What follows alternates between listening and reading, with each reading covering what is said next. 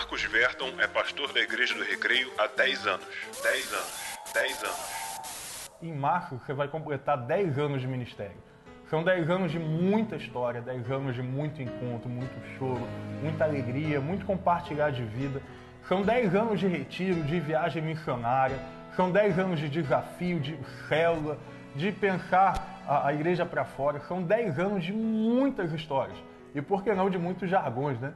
Minha joia, trator, você é uma potência, vamos mergulhar para cima. É faca na boca. Esse será o melhor ano das nossas vidas. O pastor Marcos e a Patrícia foram os primeiros a investir na gente. Eles cuidaram da gente quando a gente ainda era adolescente, tiveram paciência de ensinar a Bíblia pra gente, de encontrar a gente, de corrigir a gente.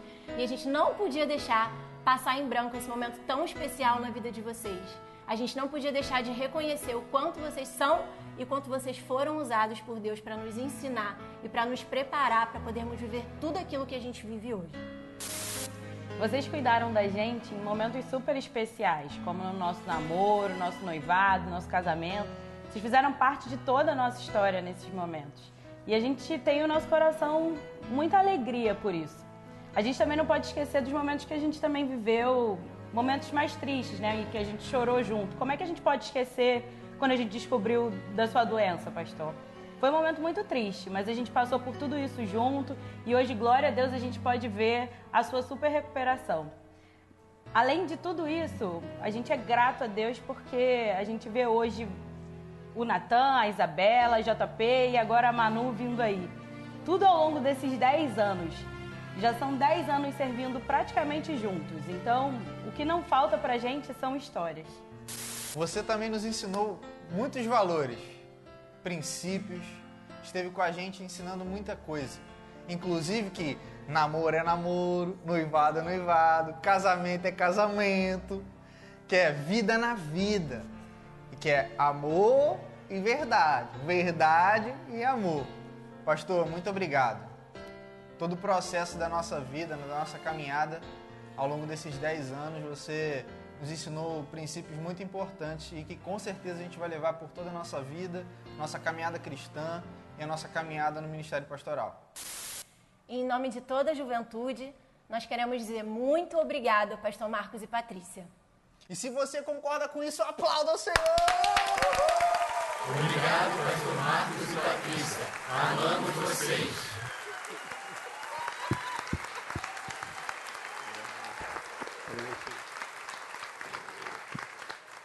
A gente quis dar uma, uma pausa, acho que só nós quatro, mas alguém sabia do vídeo, o pessoal está ali. Ah, a gente não podia deixar passar um momento como esse sem homenagear uma pessoa e começou a construir com a gente. Eu lembro quando o Marco chegou, eu tinha, 18, tinha 17 para 18 anos, ah, e quão importante foi a construção, a caminhada, para que eu hoje fosse um dos pastores da juventude da igreja. Eu posso dizer, eu sou um dos pastores do conselho pastoral, porque Deus enviou alguém do Ceará para cuidar da minha vida. E assim, eu, como ah, várias pessoas que passaram ah, ah, pela sua história, você atravessando a sua história, são muito, é muito tempo de, de convivência, a gente riu muito, a gente chorou muito. E agora, no dia 7 de março, você completa 10 anos desde que você assumiu como pastor da igreja, na época como pastor de adolescentes, depois como pastor de jovens e adolescentes, depois como pastor, agora como pastor de células. Nós sabemos o desafio que Deus tem te chamado, nós sabemos que Deus está levando você, a, a, desafiando aí, talvez um pouco mais longe. Mas o nosso momento aqui hoje, a nossa atitude é para dizer: você fez, você faz, e você sempre vai fazer parte da nossa história. E que onde você for, a gente vai estar te perturbando lá, velho. Então fica tranquilo. Eu queria pedir para a igreja ficar de pé. Convidar os nossos amigos pastores que estão aqui do conselho, se puderem vir aqui em cima pastor Clóvis, Pinudo, pessoal. Para a gente poder agradecer, agradecer a, vida da Patrícia, que não, não pôde estar aí agora de manhã. E a gente queria dizer que a gente honra vocês, a gente realmente a, a, tem um carinho muito grande por vocês. Tá? E a gente espera a churrascaria que você vai pagar depois para a gente. Eu vi que os irmãos estão convidados também, aqui, virando aqui à esquerda, ele vai estar. Gente. vai pagar gente. Então vou convidar, vou pedir para o Douglas, nós hoje líder aí, nosso futuro pastor de jovens adultos, para que ele possa orar, agradecendo a Deus, os pastores chegar mais perto do Marcos aqui. E em nome de toda a juventude, novamente, muito obrigado. Você pode estender suas mãos para cá? Senhor, muito obrigado, Pai. Muito obrigado pela vida do seu filho. Obrigado pela vida do pastor Marcos, ó Deus, que com tanto afinco, ó Deus, com tanta paixão, ele se dispôs nas suas mãos, Deus, para vir de Fortaleza para cá, para o Rio, Pai. Para levantar, ó Deus, um, um grupo de adolescentes e depois um grupo de jovens, ó Deus, que, bus que busca a Sua palavra, ó Deus, que ama o Evangelho. E, ó Deus, isso tem gerado frutos, ó Deus, hoje. Obrigado porque o teu filho não desistiu. Obrigado porque o Senhor o manteve firme na visão. E nós pedimos, ó Deus, que o Senhor fortaleça os passos do teu servo. Continue, ó Deus, inspirando, ó Deus, a vida dele, Pai, para levar a sua palavra, ó Deus, com paixão. E, ó Deus, contagiando, ó Deus, pessoas a te amarem, a te seguirem de verdade, ó Deus. Dê ele, ó Deus, intrepidez, Pai, para falar da tua palavra onde quer que ele for. Eu te peço, Deus, que ele seja também um pastor na sua casa. Continue cuidando da sua família, Deus, da parte do Natan e da Isabela. Eu, Deus, e que essa família, Deus, possa ser referência para outras, ó Deus, que às vezes estão à beira do precipício, Deus, mas que eles possam ser um oásis do Senhor, levando a sua esperança, Pai. Que o Senhor abençoe também o seu filho nessa mensagem que ele irá pregar. Que ela, Deus, seja, ó Deus, espada, Senhor, no nosso coração trazendo, Deus, transformação do Senhor na nossa vida. Nós te louvamos por tudo em nome de Jesus. Amém.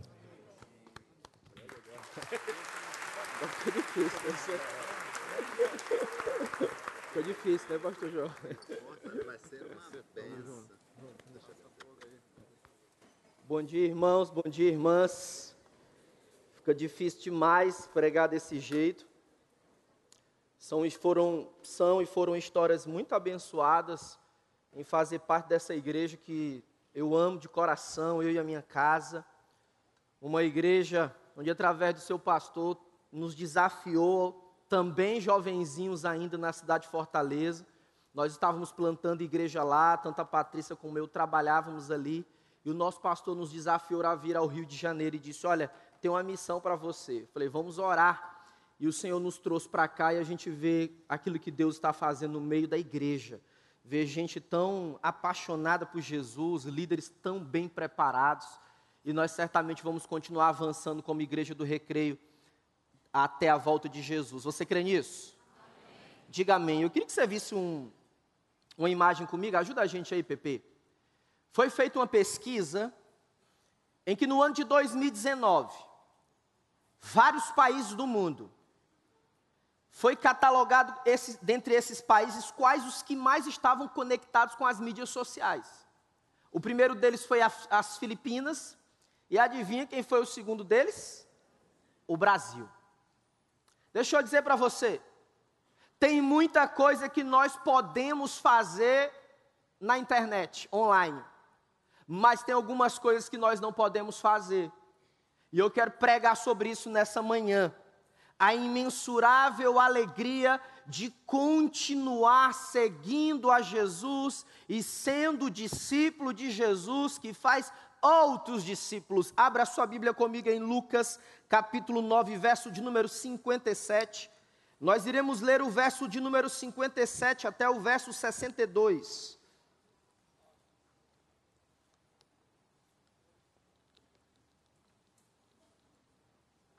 Seja bem-vindo você também que nos acompanha pela internet.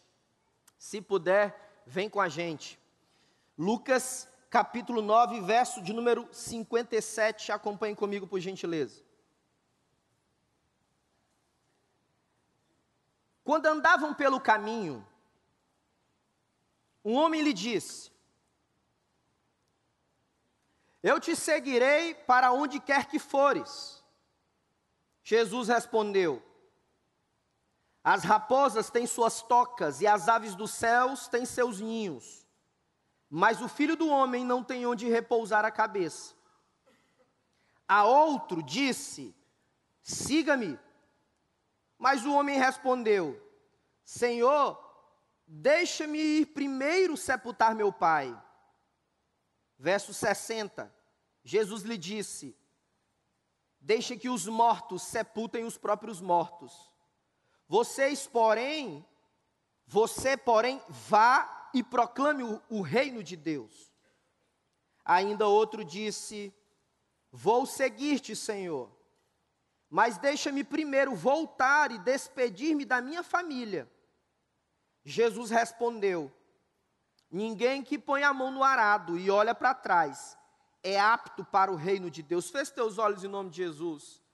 Senhor, assim como a, a chuva cai no solo e rega a terra, assim que a tua palavra faça a mesma coisa no nosso coração nessa manhã, que caia no nosso coração, que mude a nossa maneira de pensar, de viver, porque queremos experimentar a imensurável alegria de continuar seguindo nos passos de Jesus até que ele venha e dizemos juntos amém.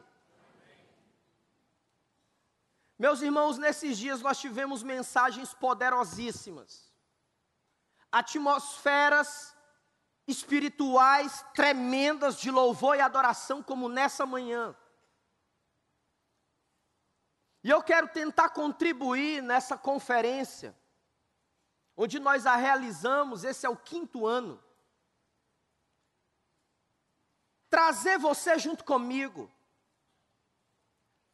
a olhar para pelo menos três tipos de pessoas que querem, que aspiram seguir a Jesus. Porque veja, verso 57 e verso 58. Alguém chega para Jesus, nós não sabemos o nome dele. E eu fico imaginando aquela cena: eu vou te seguir para onde o Senhor for. Aí Jesus olha para ele e fala assim: Olha, as raposas têm as tocas, as aves elas têm uns ninhos, mas eu não tenho nem onde repousar a cabeça. Deixa eu compartilhar com você. Talvez você chegou aqui nessa manhã pela primeira vez, aceitou o nosso convite de estar aqui na casa de oração. Talvez você se conectou na internet, viu alguém pregando. Mas uma coisa nós não podemos deixar de lembrar todos os dias que se queremos experimentar algo além, algo mais fundo na nossa vida, se queremos experimentar um significado de existir nesse mundo, nós precisamos lembrar que para seguir a Jesus tem um custo, tem um preço. Para tudo nós fazemos custo. Eu lembro recém-casado com a Patrícia, foi um desastre quando nós fomos fazer o nosso primeiro supermercado, compras. Desastre. Queria eu, naquela ocasião, ter dois gigantes na área de família, Pastor Paulo e Amaura, para nos ensinar lições básicas de orçamento familiar para o primeiro supermercado. Eu acho, inclusive, amanhã eu faço um casamento e direi aos noivos: vamos orar para que o espírito da revelação do Senhor venha sobre vocês na nas primeiras compras que vocês vão fazer do mês. A gente faz custo para tudo. O problema é que esse homem, e muitas vezes muitos de nós, não entendemos que no caminho que queremos trilhar, de conhecer, de experimentar, de fazer o nome de Jesus conhecido, também tem custo. Existe quase uma unanimidade de que esse homem, ele era, ou ele poderia ser chamado, pastor Ricardo, nesse momento, de fogo de palha. Ele abruptamente libera uma palavra sem ter noção daquilo que esperava por ele. Nós somos especialistas, pensadores, da letra A até a letra Z mas a dificuldade é da letra B até a letra Y.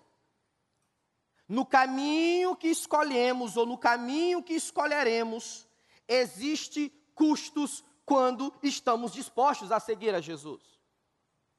Existem batalhas a serem travadas, existem corridas a serem executadas, existem coisas terrivelmente difíceis de serem enfrentadas.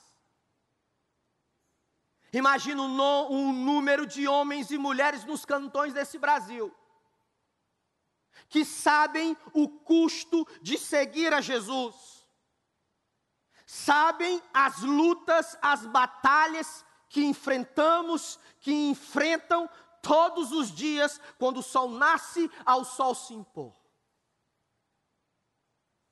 Existe custo para seguir a Jesus. Talvez nas muitas religiões ao redor do mundo não exista custo. Mas no cristianismo tem. Talvez esse homem não soubesse que se ele topasse ser discípulo de Jesus, ele iria correr risco de vida. Por quê? Porque a multidão perseguia Jesus, os religiosos perseguiam a Jesus, os soldados perseguiam a Jesus, Herodes perseguia Jesus, e inclusive os demônios perseguiam a Jesus. Nós não vamos sair dessa conferência, nós não vamos sair por essas portas aqui, sem ter a consciência de que se queremos experimentar a imensurável alegria de seguir a Jesus, isso vai ter custos. Veja, talvez não sejam custos semelhantes aos países perseguidos. Eu não sei se você sabe, mas existem organizações no mundo que pesquisam, catalogam os ambientes de grandes perseguições à fé cristã. Eu vou dizer alguns lugares para você no sul da Ásia, como no Afeganistão, no chifre da África, como na Somália, no sudeste da Ásia, como na Coreia do Norte, na Península Arábica, como em Iêmen, Nesses países, aqueles que querem servir, seguir a Jesus, eles não podem ser fogo de palha. Nesses lugares, eles precisam ser gente cheia do Espírito Santo, convicto que vão seguir a Jesus, custe o que custar, até mesmo a própria vida. A custo.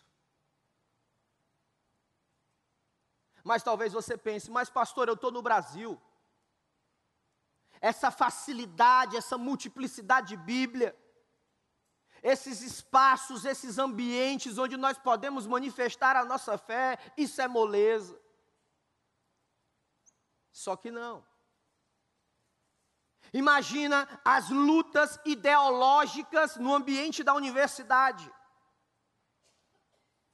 Imagina a perseguição, o bullying, o cyberbullying de adolescentes que professam corajosamente, audaciosamente que amam, que seguem e que servem a Jesus, sofrendo nas escolas.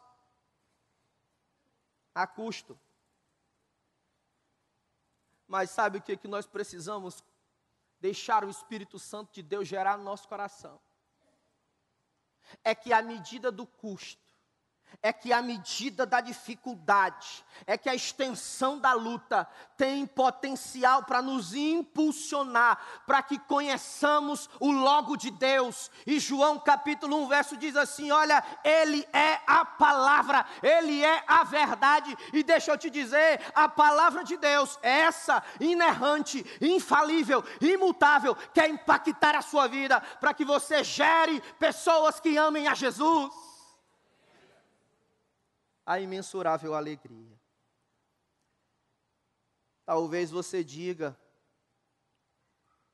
mas pastor, eu ouvi a vida toda que a salvação é de graça, você está correto.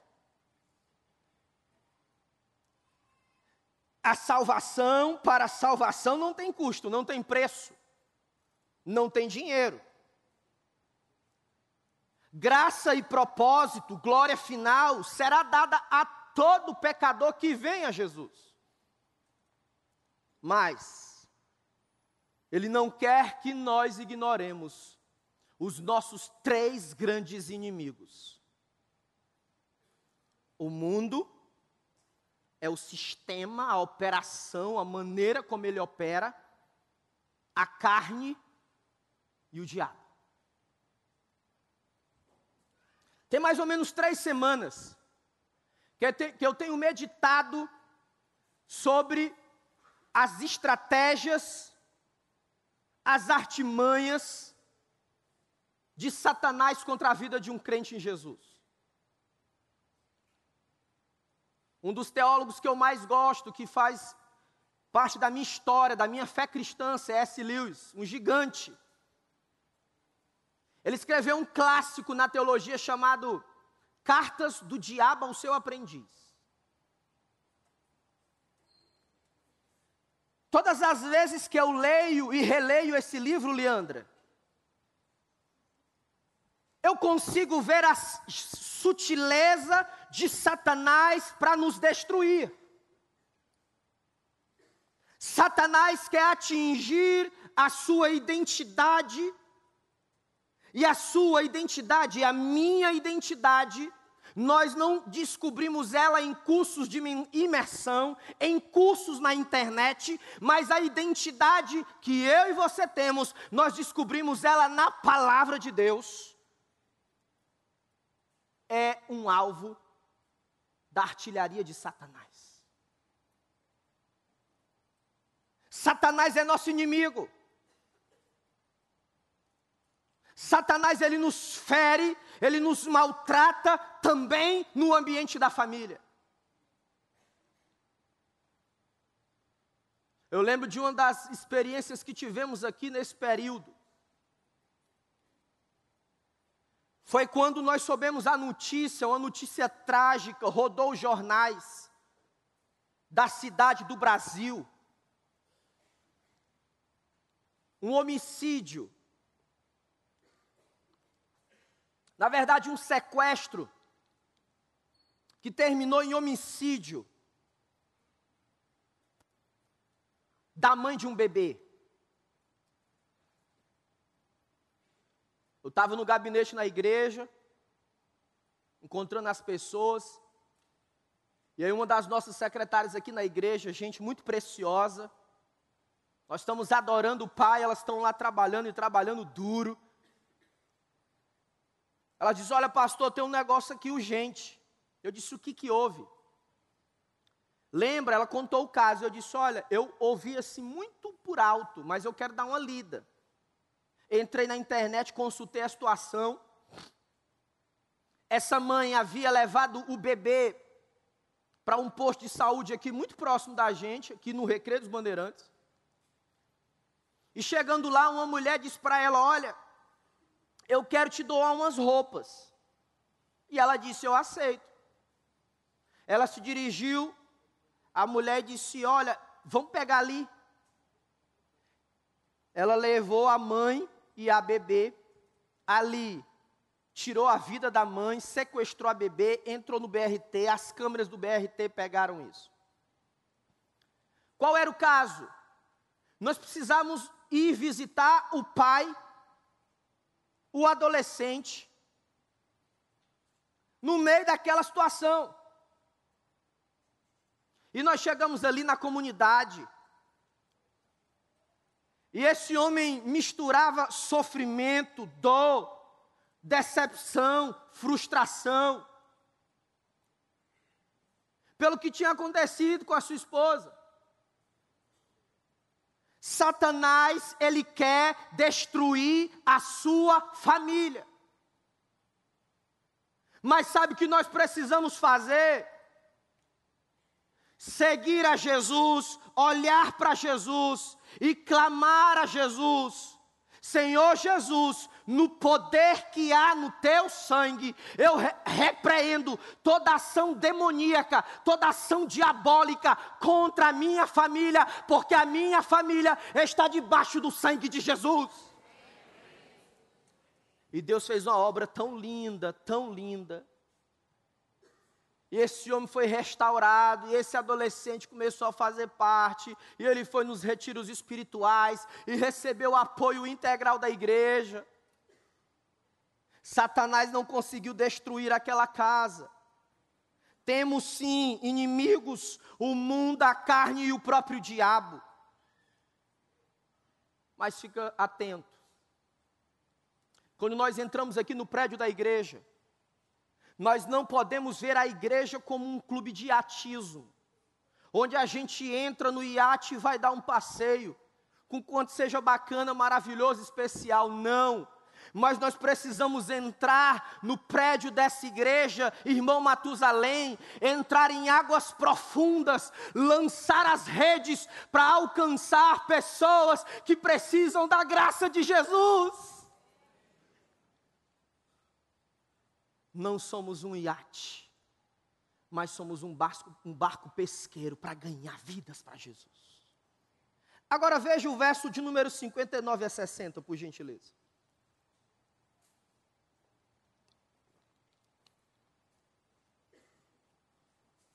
Esse caso é um caso interessante.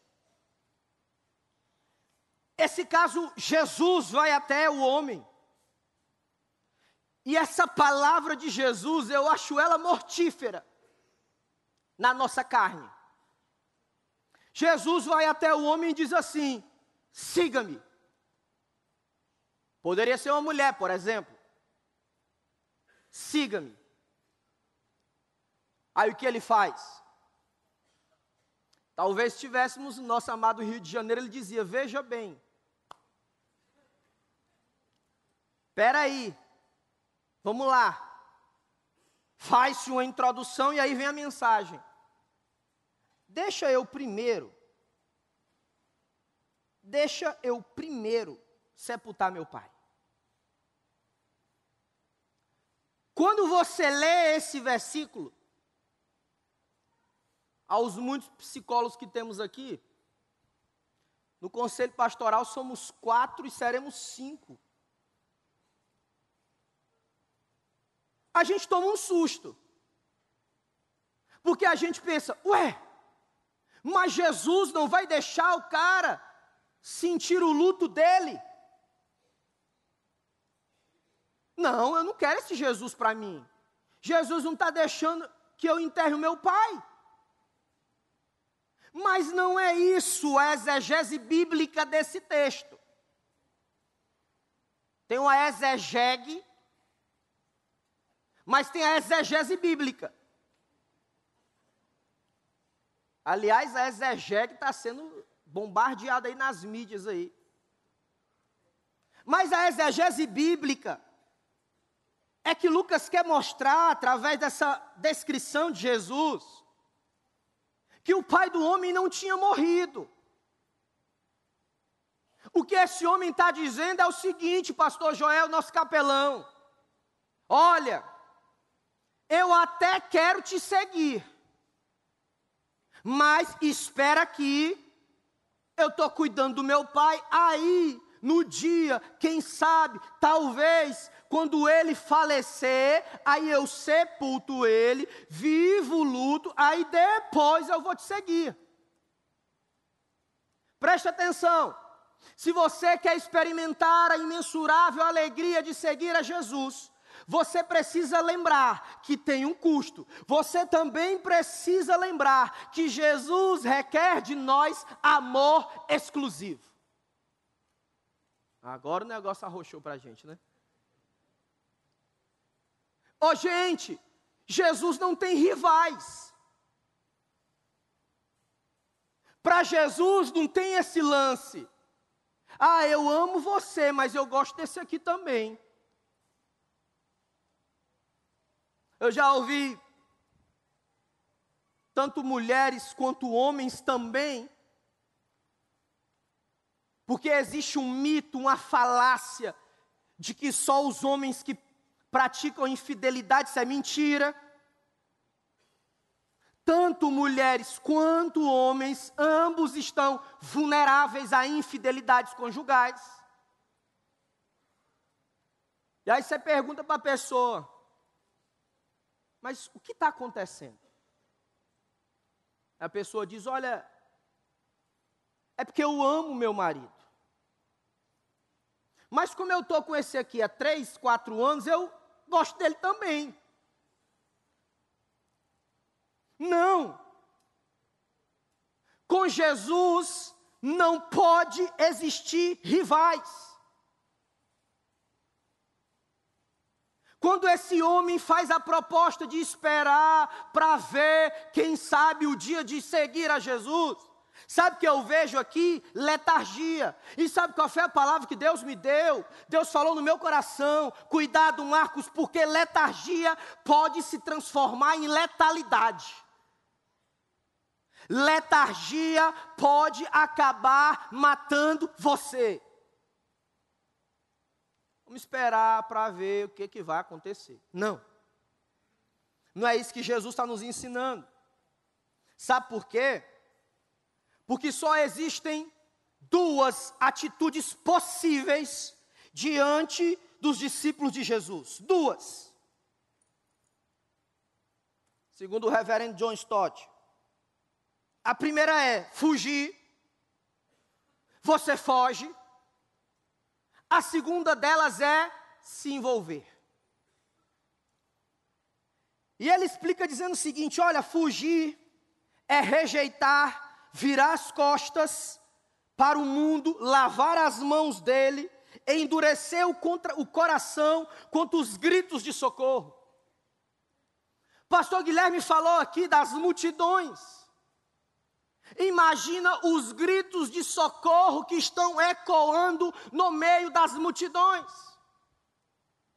Imagina o número de mães, de pais, de filhos, irmãos, parentes, que no meio de um, uma situação anestésica no nosso país, existem gritos, sussurros de dores no corpo, dores na alma. Fugir, eu nego isso. Mas, se no contraste disso eu escolho me envolver, significa que eu vou voltar a fazer ou ter compaixão em direção a esse mundo.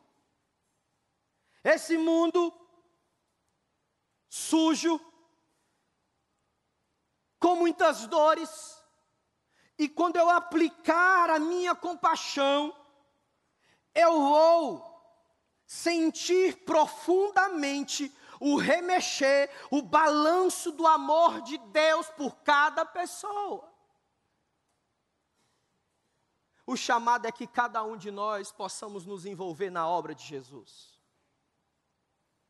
Mas preste atenção. Sabe qual é o nosso problema? é que nós queremos que Jesus se envolva nos nossos projetos. Os nossos projetos, eles são legítimos. Aliás, necessários na vida. Mas não é tá aqui o projeto e eu pego Jesus, o valor indestrutível da palavra de Deus e coloco aqui. Não. A lógica é inversa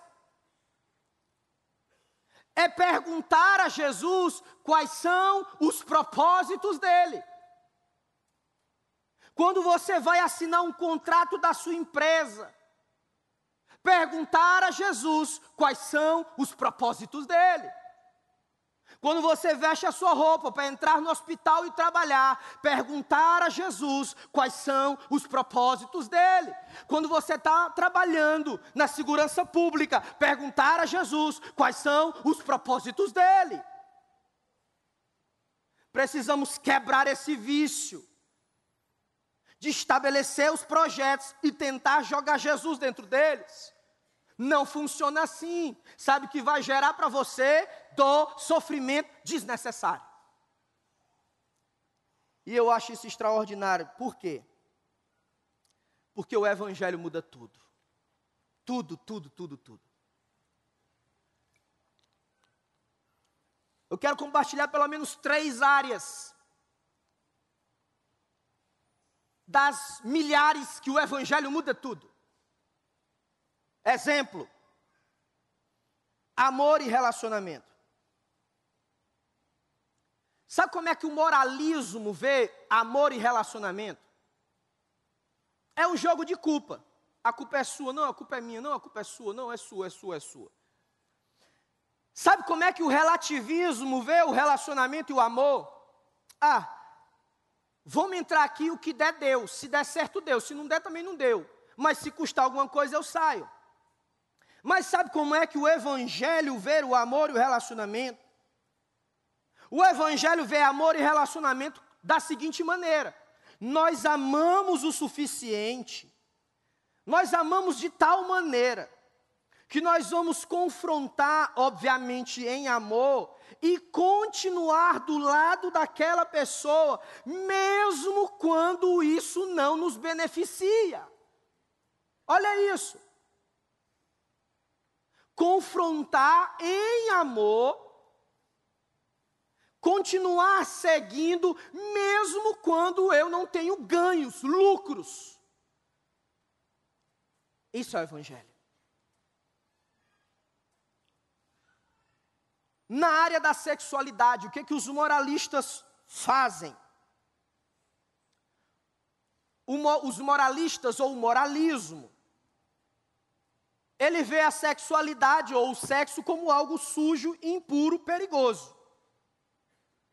E o relativismo, o que, que ele faz?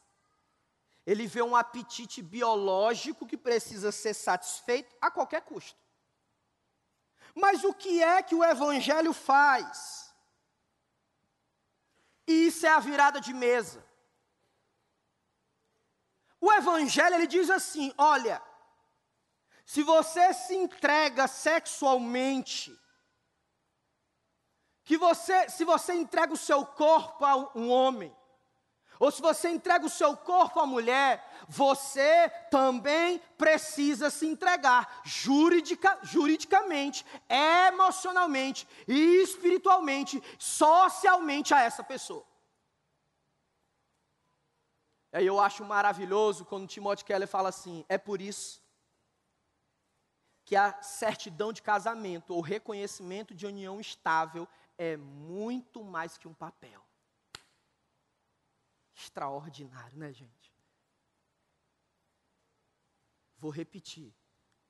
Se você se entrega sexualmente, você também precisa se entregar juridicamente e espiritualmente, socialmente. Alguém uma vez me perguntou assim, pastor, como é que eu me entrego socialmente? Eu disse, olha, através de um ato simbólico, que é um anel, é uma aliança, para você dizer para essa pessoa, para você testemunhar para o social, nós nos amamos e nos entregamos com, voluntariamente um ao outro. Outra área, família. O moralismo, ele vê a família onde os filhos são escravos das expectativas dos pais. Atenção, juventude da Igreja do Recreio. Mas o que que o relativismo faz? E está em muita escola por aí, muita universidade.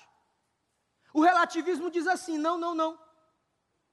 O moralismo está dizendo que você tem que estar tá na expectativa do seu pai da sua mãe. Mas eu, o relativismo, digo o seguinte: não tenha lealdade familiar. Viva a sua vida. Mas sabe o que, que o Evangelho faz? O Evangelho diz assim: ei, não seja nem dependente mas também não seja hostil à sua família.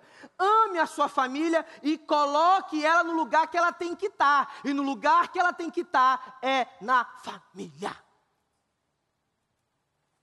O Evangelho muda tudo. Tudo. Tudo, tudo, tudo, tudo. Mas eu quero seguir com você. Chegando ao final, veja, veja o verso 60 a 61.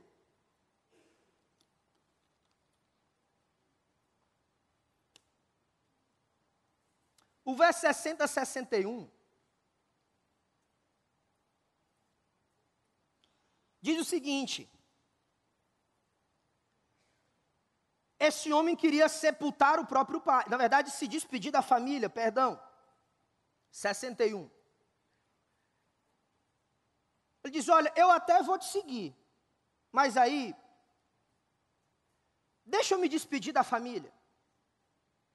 Lembra, se você quer experimentar a imensurável alegria de ser discípulo de Jesus, você não pode esquecer que tem custo, que Jesus quer amor exclusivo, porque ele não tem rivais, e ele espera de você desapego. Alguém já disse que o apego é fábrica de ilusões. Jesus, aqui, em hipótese nenhuma, está defendendo a tese, porque o Evangelho não faz isso, de desonra aos pais, não é isso que ele está falando. Jesus reconhece a importância da família, mas o que Jesus está querendo ensinar para ele, para mim e para você, é que no reino de Deus, nós precisamos nos desapegar nós precisamos colocar na prioridade aquilo que é prioridade. Salmo 145, verso 14. Sabe o que o texto diz? Todo mundo adora alguma coisa, a única escolha que fazemos é o que temos de adorar. O Salmo 145, verso 14, está falando de adoração. Talvez esse homem mostre a nós que ele se apegou à família. Mas e aqueles e aquelas que se apegam ao dinheiro e aos bens? Sabe o que acontece? Aqueles que se agarram ao dinheiro e aos bens, que se apegam ao dinheiro e aos bens, essas pessoas, elas nunca vão acreditar que elas têm o suficiente. Eu lembro de uma das entrevistas de um dos políticos mais importantes no estado do Rio de Janeiro. E aí o, juiz interrogando, fazendo interrogatório, porque esse é o papel de um juiz. Enquanto alguns políticos do país queriam polarizar entre o judiciário, ele diz assim: Olha, excelentíssimo, eu não sabia nem onde colocar o dinheiro. Ele tinha diamantes. Ele tinha mansões em Angra dos Reis, carros importados. Por quê? Pelo apego, pelo desejo, pela ganância do dinheiro e dos bens. Então temos aqueles que se apegam, se agarram ao dinheiro, mas nós temos também aqueles que se apegam e se agarram ao próprio corpo. Sabe o que acontece? A beleza e o poder da sedução. Aquele indivíduo ou aquela indivídua, ela vai achar que não é suficiente. E aqueles que têm o apego ao poder, às posições, aos status, eles querem esconder pelo menos duas coisas: o medo e a insegurança. Mas nós também temos aqueles que se apegam, se agarram ao seu intelecto. A maioria desses se sentem o tempo inteiro como se estivesse faltando alguma coisa. A palavra nessa manhã. Você não pode olhar para trás ou continuar olhando para trás, porque Jesus responde a ele assim: Ei, não olha para trás, porque aquele que coloca a mão no arado vai para o trabalho, ele precisa seguir em frente. Então eu quero dizer para você, experimentar a imensurável alegria de seguir a Jesus. Tem custo, tem um amor exclusivo, tem um desapego, porque Jesus espera que, como igreja, como famílias, possamos ir em frente, proclamar a boa notícia do Evangelho: que Jesus morreu, ressuscitou dentre os mortos e ele voltará em grande poder e glória. Você crê nisso? Aplauda Jesus o mais forte que você puder.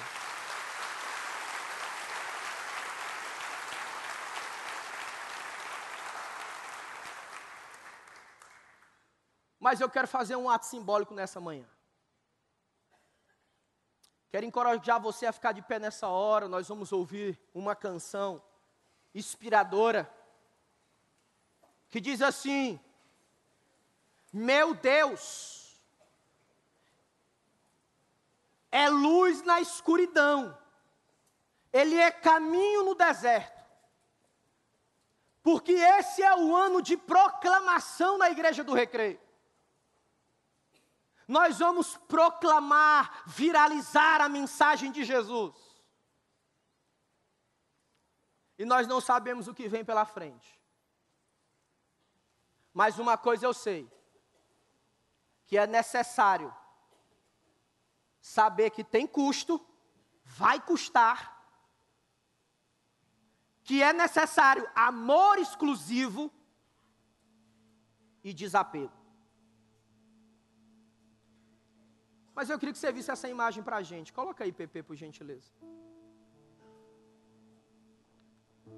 Reduz um pouco as luzes, PP, por favor.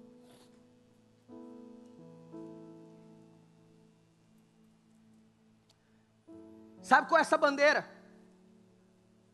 Essa bandeira do estado do Rio de Janeiro.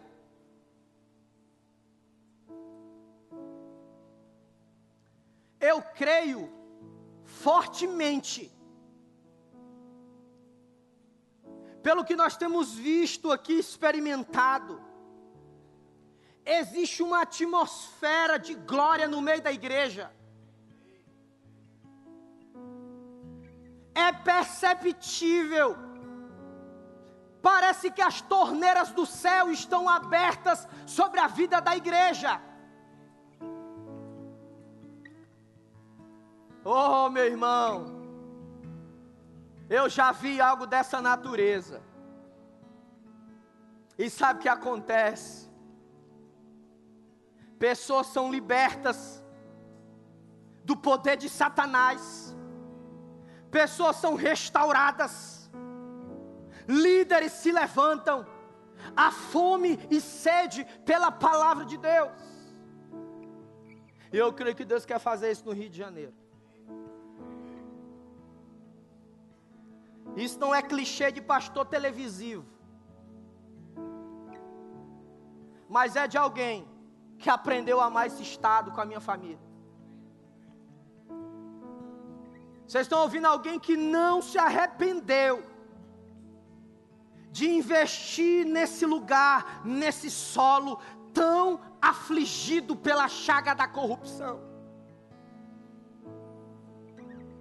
Nós precisamos avançar como igreja de Deus.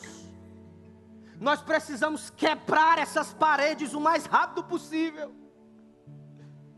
Porque eu sei, eu sei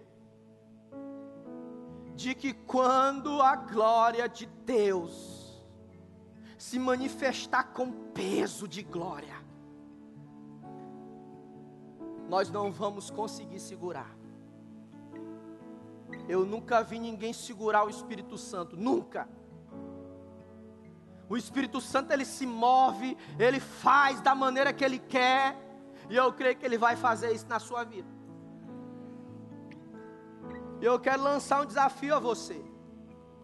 Outro dia uma irmã da igreja, cabelo branco, gente que eu respeito muito, me disse, pastor, ela me abraçou e disse, pastor, toda vez que eu olho para a sua face eu me sinto desafiada. Eu disse, graças a Deus. Igreja do recreio não é lugar de pouso, é lugar de decolagem. E eu quero conclamar você a fazer um movimento. Se você quer se envolver com o estado que Deus plantou você aqui, se Ele quiser tirar você daqui, Ele tira. Mas se Ele não fez isso ainda, é porque Ele tem projeto aqui com você. E nós vamos adorar o Senhor.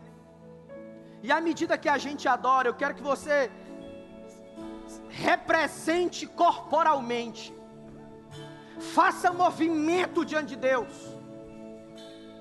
Se você vai se ajoelhar, se você vai ficar sentado, eu não sei. Se você vai vir aqui na frente dizendo, eu quero me entregar, eu sei que tem custo, eu quero ter amor exclusivo, dar amor exclusivo, eu quero me desapegar, porque eu vou me envolver para edificar a igreja e abalar as estruturas do inferno.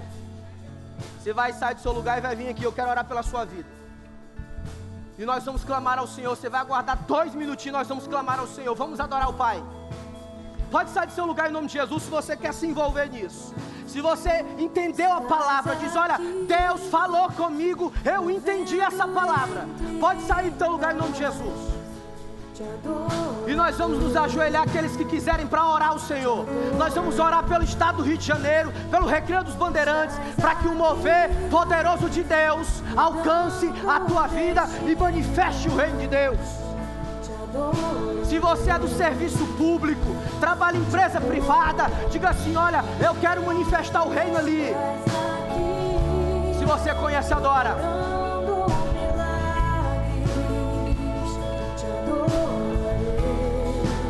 A igreja adora. Estás aqui, transformando nossas vidas. Te adorarei, te adorarei. Você canta, adora a Deus, bendiz o nome dEle. Adora o Senhor. Diga assim, aleluia. Esse é quem tu és. Meu Deus é o Deus de milagres, Deus de promessas, caminho no deserto, luz da escuridão.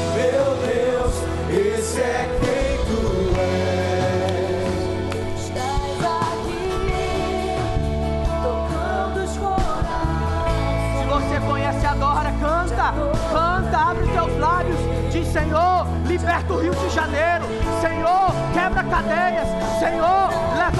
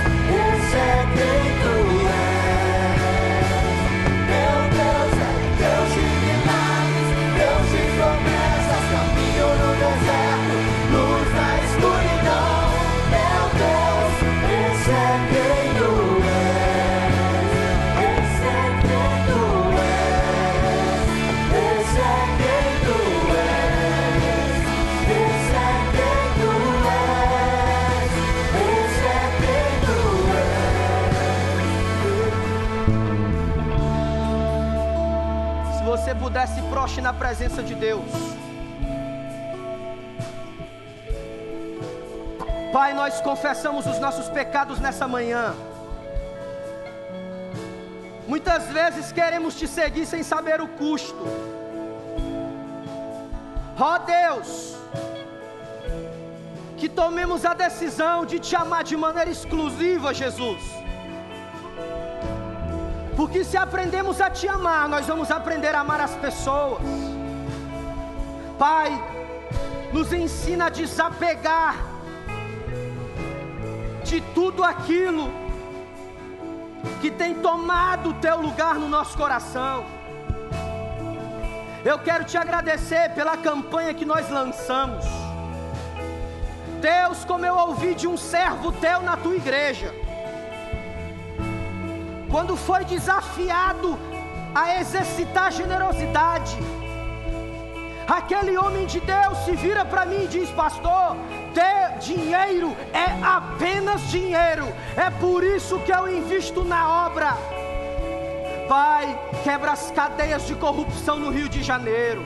Senhor, levanta homens e mulheres de integridade, gente audaciosa, gente que rejeita a covardia, mas que assume posturas de integridade e justiça do teu reino. Obrigado pela vida da tua igreja. Obrigado pela vida do nosso pastor, os pastores que o Senhor trouxe para esse time.